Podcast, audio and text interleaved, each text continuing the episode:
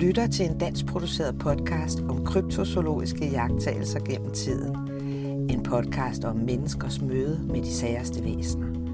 Velkommen til De Mystiske Dyr.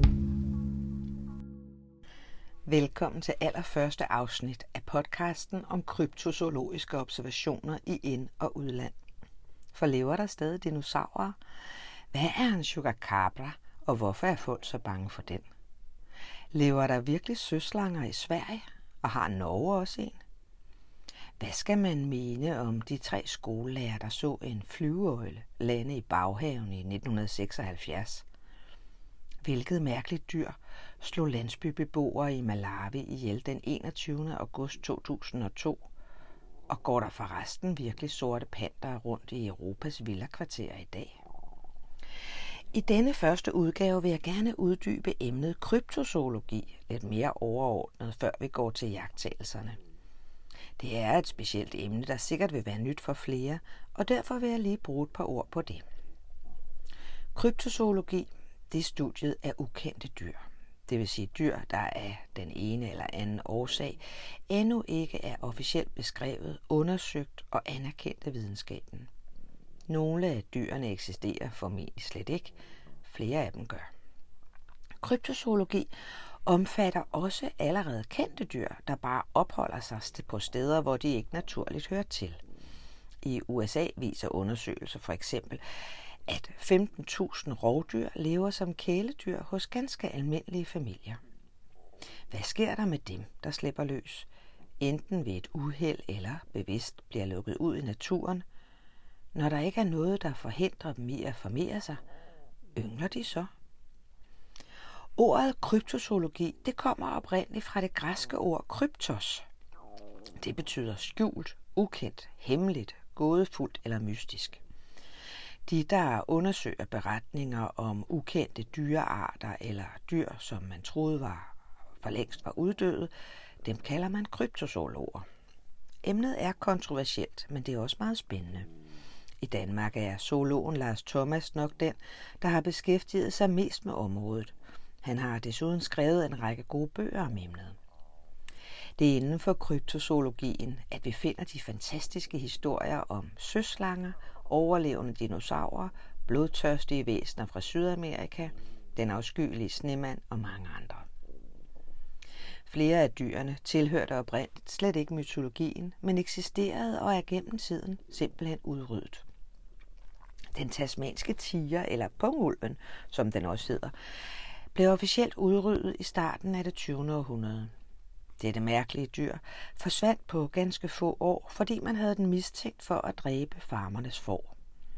Man udsatte præmier for hver død pungulv, der blev afleveret, og efter ganske få år var der ikke skyggen tilbage af den.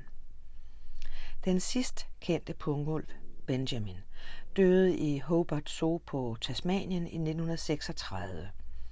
Alligevel indløber der indimellem beretninger om, at den stadig skulle leve et sted derude.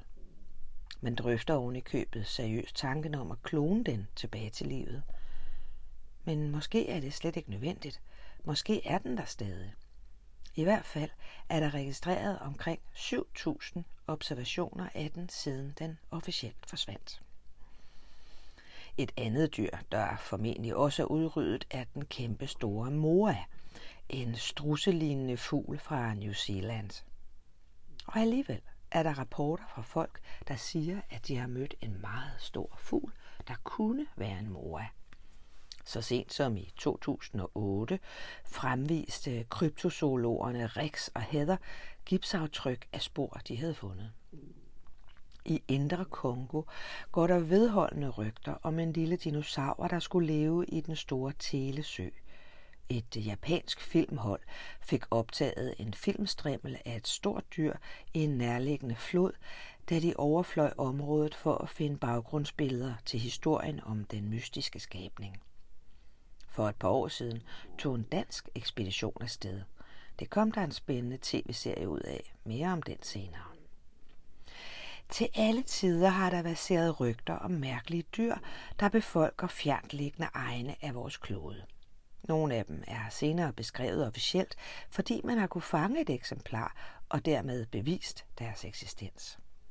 Andre bebor stadig myternes skyggeverden og kommer måske aldrig ud herfra. Det gælder for eksempel den forvoksede flagermus med skarpe hugtænder, der overfaldt en kendt zoolog ved en flod i Afrika, og måske også den fugl, der år senere forsøgte at bortføre en 10-årig dreng i et villakvarter i USA. Der findes stadig dele af regnskoven, som mennesket aldrig har betrådt, og store dele af verdenshavene, vi aldrig har undersøgt til bunds. Hvem ved? Måske har vi alligevel ikke opdaget alt på vores klode, og måske har jorden stadig et par overraskelser i ærmet til os. Jeg har med denne podcast forsøgt at beskrive nogle af de mærkelige dyr og væsener, der befolker vores fantasi og måske vores virkelige verden. Selv de mest usandsynlige skabninger er blevet set af flere gennem tiderne. God fornøjelse med podcasten De Mystiske Dyr. Og forresten, hvis emnet allerede nu synes for kontroversielt, så husk venligst at kæmpepandaen, altså den kinesiske bambusknæskende bjørn, først blev opdaget og beskrevet i 1869, bjerggorillaen i 1901, komodovaranen fra Indonesien, verdens største kendte nulevende drage, blev opdaget i 1912, den afrikanske påfugl i 1936, Wukwang-oksen i 1992, og lokalbefolkningen, de har jo oftest hele tiden kendt til dyrene, men af en eller anden grund er væsenet først officielt opdaget, når den vestlige verden har verificeret dem. Alene på landjorden er der siden år 2000 beskrevet mere end 25 nye primater, herunder 16 lemurer og 9 aber. I Vietnam, der opdagede man allerede tilbage i 1992, at der levede en mindre hjort ud fra skin og knoglerester, men det var først i 2010, at man fangede et levende eksemplar af den lille hjort Saola, som den kom til at hedde. Det var også i 2010, nærmere bestemt den 15. februar, at en helt ny træleopard endelig blev identificeret i Malaysia på Borneo. Et foto afgjorde med sikkerhed, at den sky og altså hidtil ukendte leopard virkelig fandtes. Man vidste så godt, at den eksisterede, for det havde DNA-prøver for længst afsløret, men det var først i 2010, at man endelig fik den at se. I 2013 så opdager man et nyt medlem af vaskebjørnefamilien, faktisk den mindste. Den lever i de dybe skove i Ecuador og Colombia i Sydamerika. Dyret kaldes Olinquito. Nye dyrearter og dyr, der måske alligevel ikke er uddøde, skal måske især søges et bestemt sted, nemlig i vandet. Især er verdenshavene et stadigt bassin for nye opdagelser. Man regner med, at vi til, indtil nu kun har udforsket det, der svarer til omkring 10 procent. Så ingen tvivl om, at vi stadig har meget til gode derfra. Blandt de mere bemærkelsesværdige fund kan nævnes den blå fisk, som blev fanget i 1938 og dermed genopdaget efter 65 millioner år. Det var også her, at man opdagede Megamouth, en slags stor haj, i 1976. 4,5 meter lang og 750 kilo. Og i 19, 2019 så fandt man en ny, næsten 12 meter lang val strandet, der efter nærmere undersøgelse viste sig at tilhøre en ukendt underart, der lever deres øh, desværre troede liv i den meksikanske golf. Valen finder man forunderligt nok strandet op i Everglades men en hidtil ukendt 11,5 meter lang val blev altså ikke opdaget, før den lå og flød foran finderen. Desværre med maven fuld af plastik. Men nu skal vi lidt tilbage til landjorden, nemlig til fænomenet store katte, eller ABC-kattene. ABC står for Alien Big Cats. Store rovdyr, der haver steder i verden, hvor de ikke naturligt hører til – og ligeledes skal vi omkring de løver og leoparder, der indimellem spottes i udkanten af Europas storbyer. Men lad os begynde med de store katte i England og Skotland. I 1976 så vedtog den engelske regering nemlig en lov om forbud mod at holde store katte som kæledyr uden speciel tilladelse.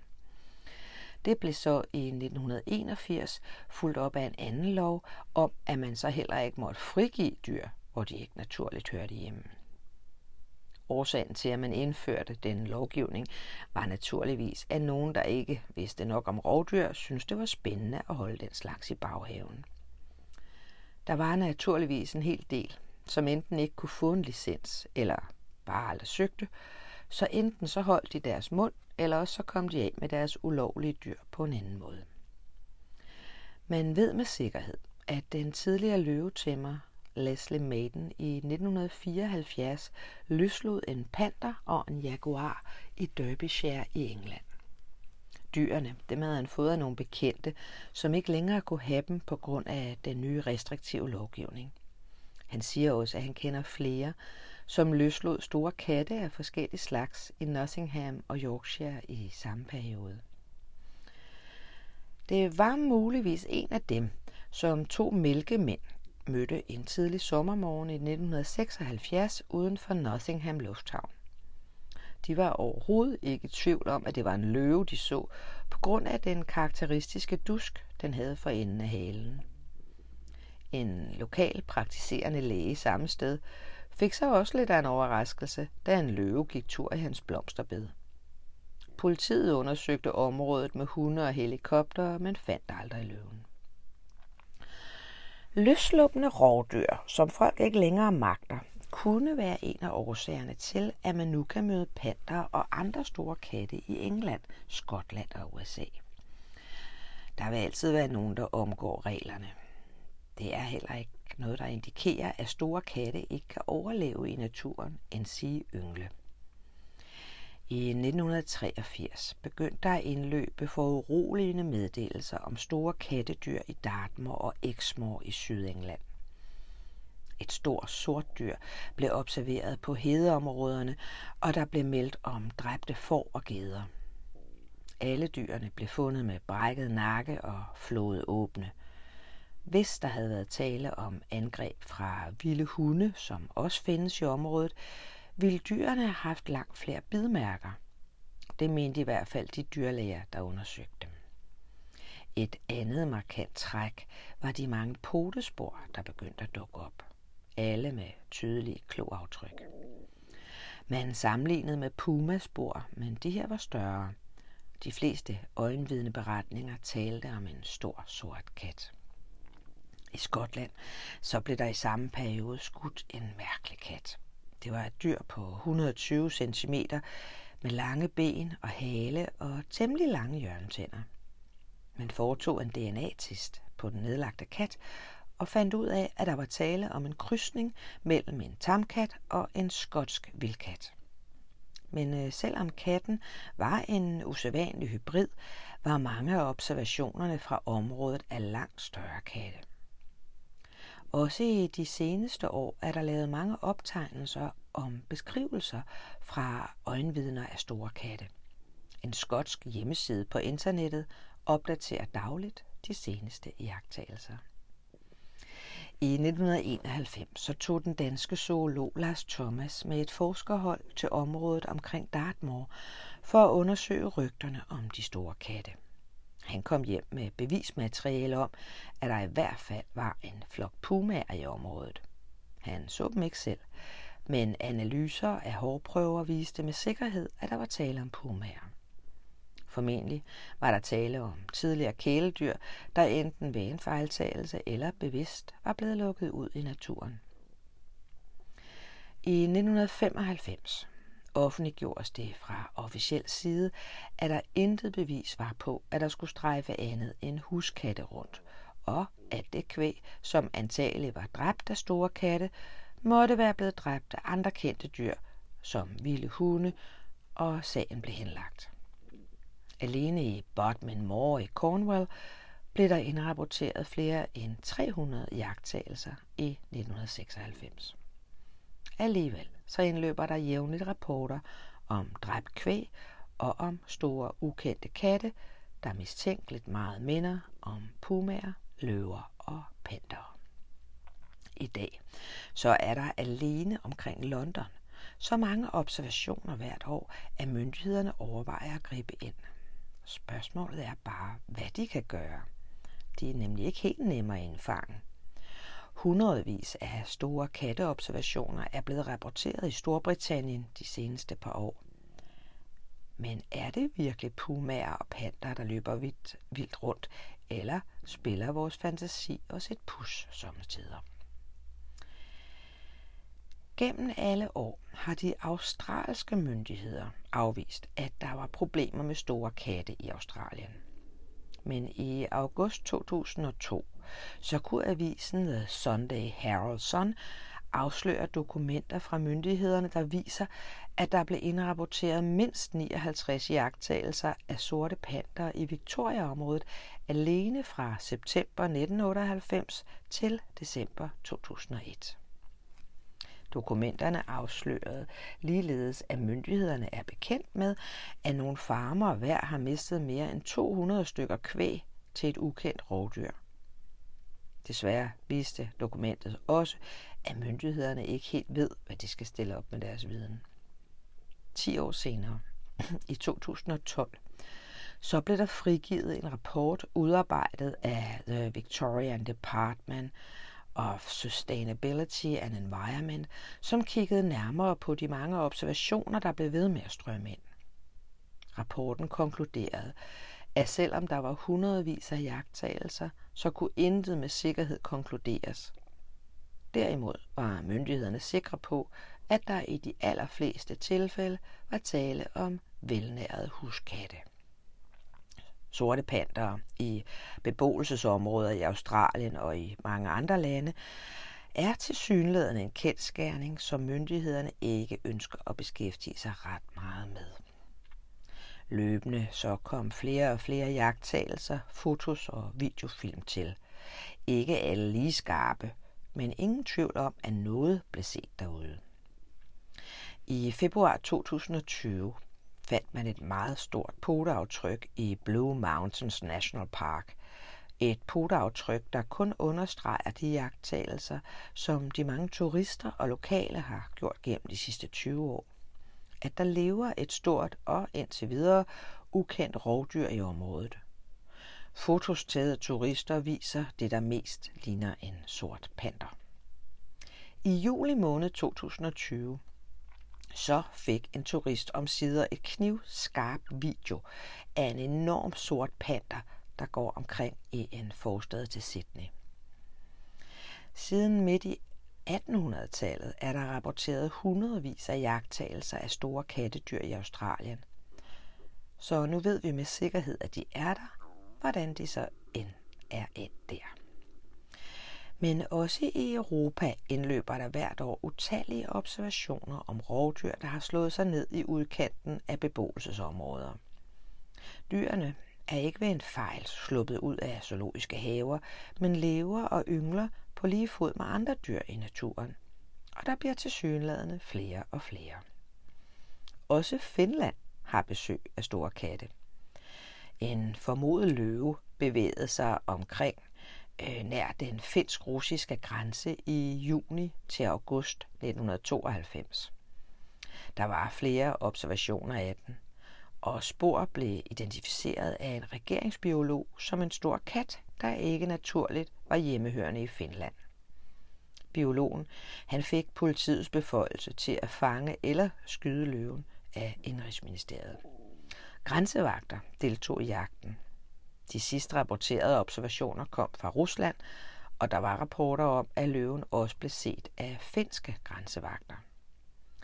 Noget, der grandgiveligt lignede løvespor, det blev fundet i et område, der blev overvåget af russiske grænsevagter. Og løven selv, den blev aldrig fanget, og man fandt aldrig rigtig en forklaring. Øh, I Holland var der i 2005 angiveligt en sort puma, som blev ved flere lejligheder set i et naturreservat. Men dyret, som fik tilnavnet Winnie, blev senere identificeret som en usædvanlig stor krydsning mellem en huskat og en vildkat. I 2009 i Luxembourg blev der angiveligt set en sort panter i industriområdet Bommelscheuer nær Bacharach. Da politiet kom, var panteren væk, og i de følgende par dage blev panteren set over hele landet. I et stykke tid blev det påstået, at en panter muligvis var undsluppet en nærliggende zoologisk have, men samme zoo nægtede, at de manglede en panter. Et par dage efter Bacharach-hændelsen, så blev det også nævnt, at selvom politiet ikke fandt en panter, så fandt de en usædvanlig stor huskat. En øh, britisk dokumentar fra 2017 omfattede øh, optagelser taget af en landbetjent, der hed Fri, en politibetjent i øh, West Midlands. Han fik en ret god optagelse af en stor sort kat. Filmen blev analyseret af en rovdyrekspert fra Sydafrika, der konkluderede, at den havde samme karakteristika som en sort leopard.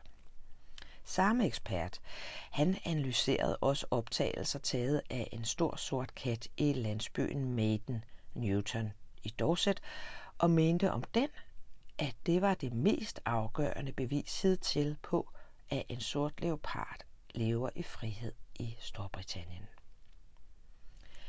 Hvad vil du sige, hvis du fandt ud af, at de mærkelige lyde, du samtidig hører fra naboens lejlighed, stammer fra en løve? Eller at de længere ned ad Villavejen holder geparder som vagthunde? Det er slet ikke så mærkeligt, som det lyder. I USA, så er det ikke helt usædvanligt, at ganske almindelige mennesker køber en løveunge som kæledyr til deres treårige. Det er et modefænomen, som kan få nogle uheldige konsekvenser, når løvekillingen vokser til og ikke længere finder sig i at være børnenes eget træk i ørerne legetøj. Hvert år så bliver mennesker slået ihjel af deres kæledyr, og i mindst et tilfælde ud en tiger sin ejer. Man mener som før nævnt, at der lever omkring 15.000 store katte som kæledyr i USA – og muligvis er tallet sat for lavt. Mange bor i private zoologiske haver, men en hel del lever deres liv som kæledyr for almindelige familier. Man mener også, at der bliver holdt flere tigerunger som kæledyr i USA, end der nu lever frit i Asien. Alene i Houston lever mellem 4 og 500 store katte i private husholdninger, viser en undersøgelse foretaget af National Geographic. For 100 år siden, så levede der omkring 100.000 tiger i Asien. I dag lever der omkring 4.000. For hver løve, tiger eller leopard, der lever i en zoo, er der i dag 20, der bliver holdt privat. Når de bedårende tigerunger bliver for store og uhåndterlige, så kan de jo afleves. Og hvis man ikke ønsker at ofre de penge, kan man jo slippe dem løs i skoven.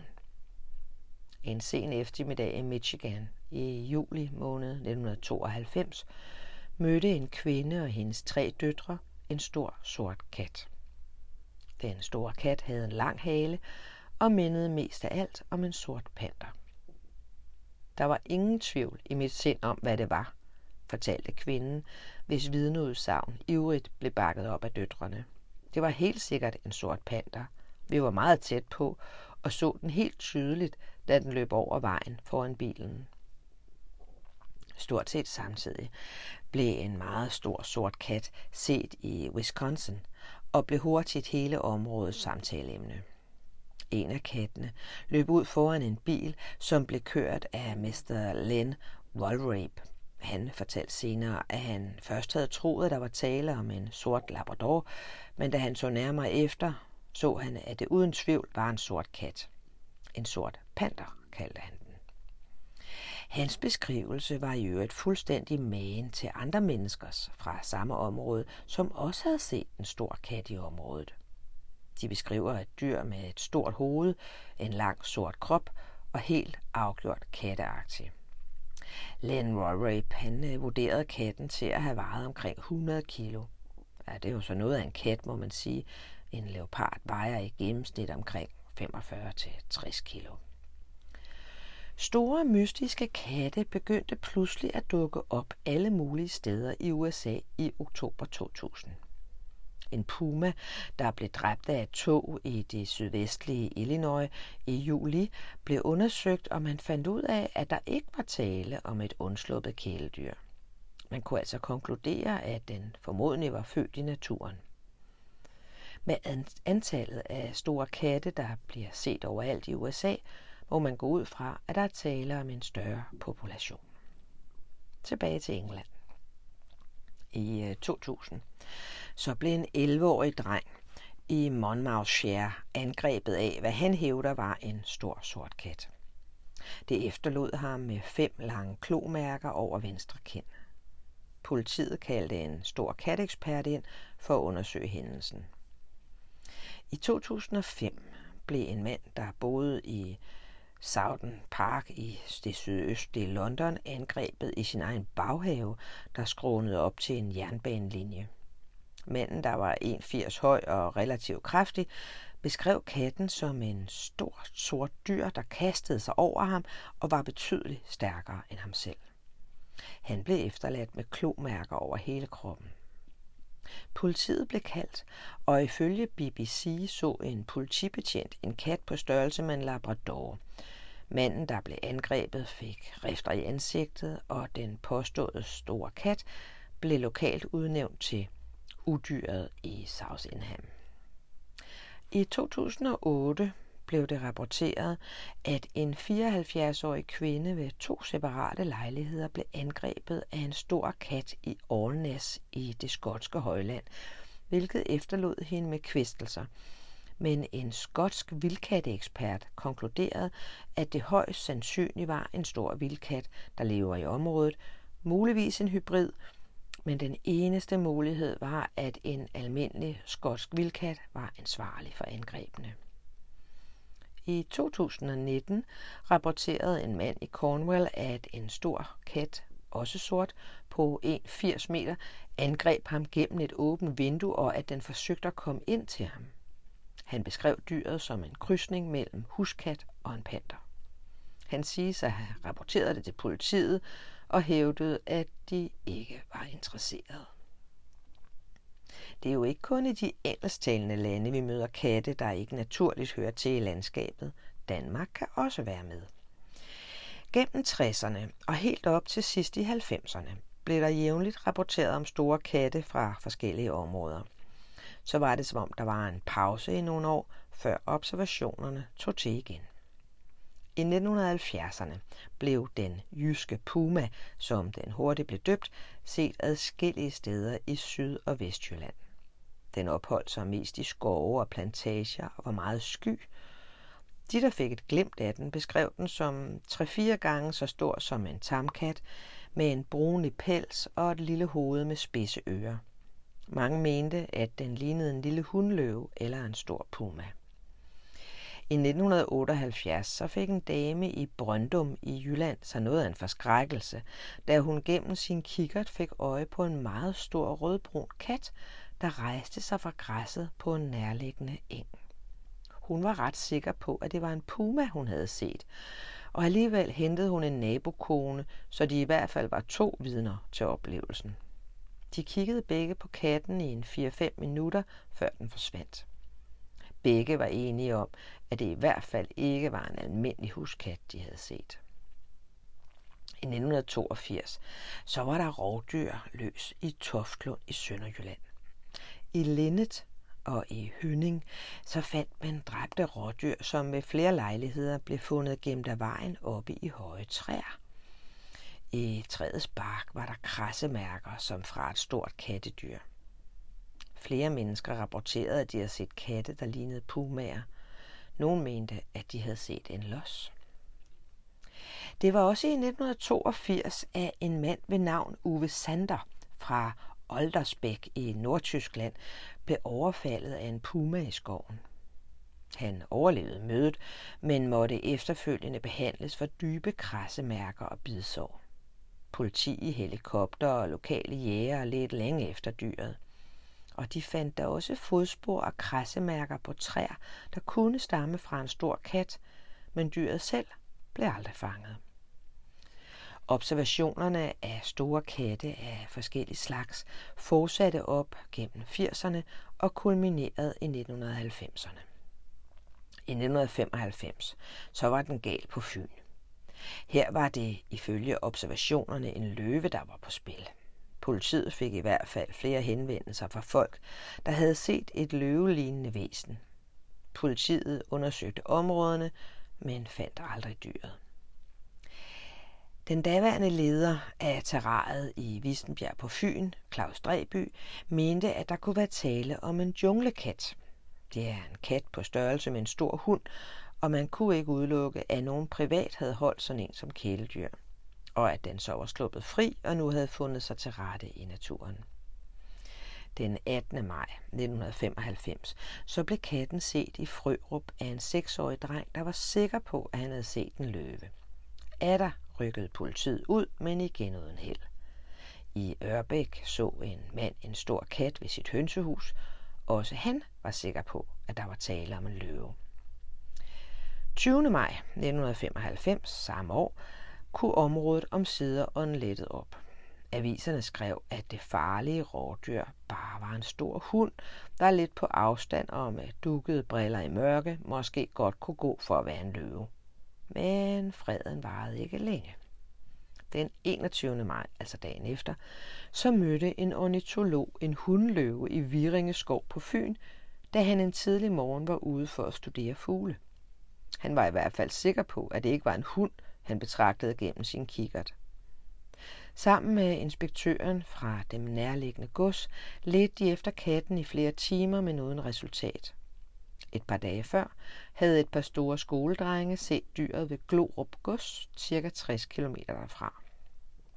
Den 25. maj så en gårdejer ved Otterup på Nordfyn på 200 meters afstand noget, som han mente var en los i sin kikkert. Han var overbevist om, at det var en los på grund af den karakteristiske dusk på øret. Katten, den var på størrelse med en stor hund. Lossen blev meldt til politiet, der optog rapport, men ikke gjorde yderligere ved sagen. Dagen efter, 26. maj, så så en kommunalansat en stor kat, der væsede af ham. Katten var gyldenbrun og på størrelse med en chefer. Samme dag så fandt man store potespor på en blød pløjemark på Nordfyn. Sporene var 7 cm lange og 6 cm brede. Skridtafstanden mellem sporene blev målt til omkring 40 cm. I 1997 så et ægtepar et dyr, som de senere ud fra et dyreleksikon kunne beskrive som en los. I 1998, altså året efter, så fandt man døde rådyr i Sønderjylland. Adskillige var delvist et. Her er, var rådyrbestanden i øvrigt inden for de, tid, de seneste 10 år blevet halveret af ukendte rådyr. Man mistænkte tidligere store hunde for overfaldene, men da samtlige dyr blev dræbt ved strubebid, er man ikke længere så sikker på, hvad det var, der var på spil. Strubebid, det er da også den typiske aflevningsmetode hos store katte. Flere døde rådyr blev fundet, og man forsøgte i en periode at udsætte vagtposter ved de nedlagte dyr om natten, men havde ikke held med sig. Gennem 1998 blev lossen eller pumaen set adskillige, primært i Sønderjylland, men også andre steder. I februar lavede man en gipsafstøbning af et fodspor, som kunne tilhøre en stor kat. Men eksperterne var vildt uenige om, hvilket dyr aftrykket tilhørte. Det var også i februar samme år, at en lysebrun kat blev set ved Odder. Den blev jagtet på 50 meters afstand og var på størrelse med en rev, men helt tydeligt en stor kat. Samme dag bragte Aarhus Stifttidene en beretning om en los, der var blevet set i Østjylland.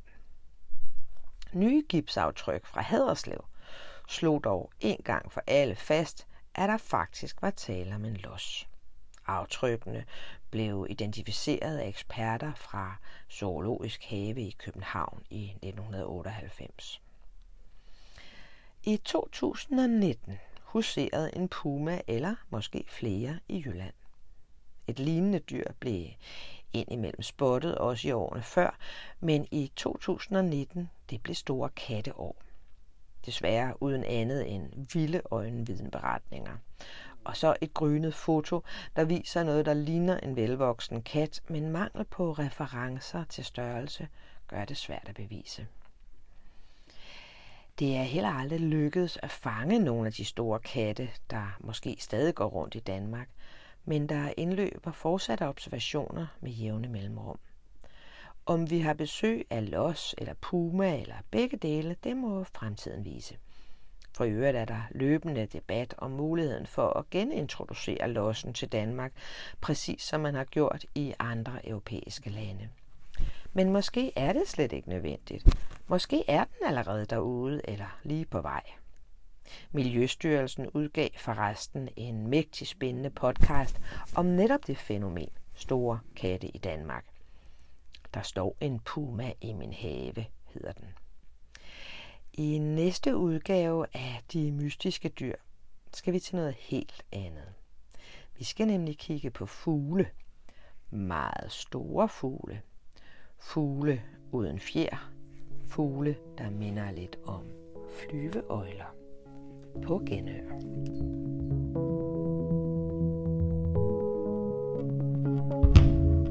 Du har lyttet til podcasten De Mystiske Dyr.